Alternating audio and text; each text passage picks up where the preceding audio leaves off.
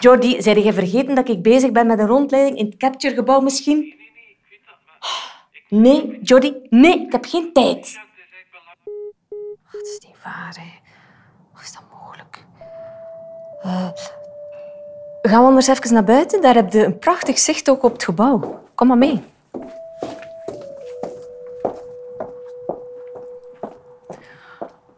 Oh, dat doet deugd, hè, om even buiten te zijn. Amai.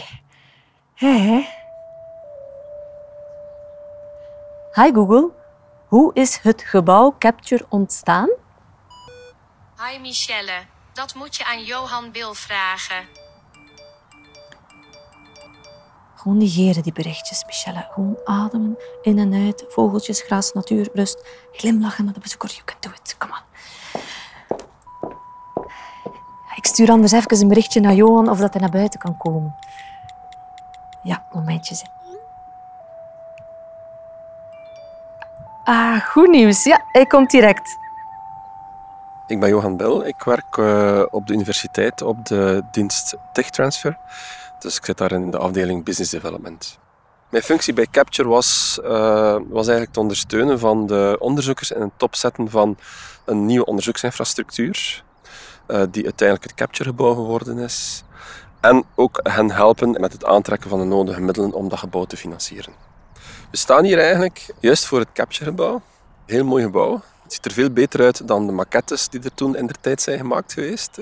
Uh, moet ik eerlijk uh, bekennen eigenlijk. Uh, ik was daar toen wel wat bezorgd over. En dit is eigenlijk het eerste grote bouwproject op de tweede campus van het wetenschapspark van de Universiteit Gent. Hiernaast zien we dus eigenlijk de nieuwe campus, Campus Eiland, binnen uh, het wetenschapspark Tech Lane Gent Science Park. En Capture is eigenlijk de kick-off van dat wetenschapspark. Wat is dit gebouw? Hier zitten onderzoekers van de Universiteit van Gent, die samenwerken met de Universiteit van Antwerpen, Brussel en Vito, op zoek naar oplossingen om beter gebruik te maken van, uh, van het hergebruik van plastics, van vervuild water en, uh, en, en C O twee. Hier zitten ook spin-offs van de universiteit, die samen met de onderzoekers van de universiteit uiteindelijk uh, dat vertalen in concrete technologische oplossingen en producten en diensten. De naam Capture komt eigenlijk van het begrip ja, capteren, allee, proberen op te vangen uiteindelijk. Dus uh, verwijst naar de circulaire economie. Dus uiteindelijk is het nu Capture Resources en ik denk dat dat een goede naam is die eigenlijk de lading wel mooi dekt. Het gebouw is het, is het gezicht, uh, de smoel van Capture. Maakt het ook herkenbaar en tastbaar, maar Capture is meer dan de onderzoekers in dit gebouw. Capture is eigenlijk een onderzoeksplatform van een vijftiental onderzoeksgroepen. Een deel ervan zit hier in het gebouw, maar een groot deel zit nog steeds bij de bio-ingenieursfaculteit.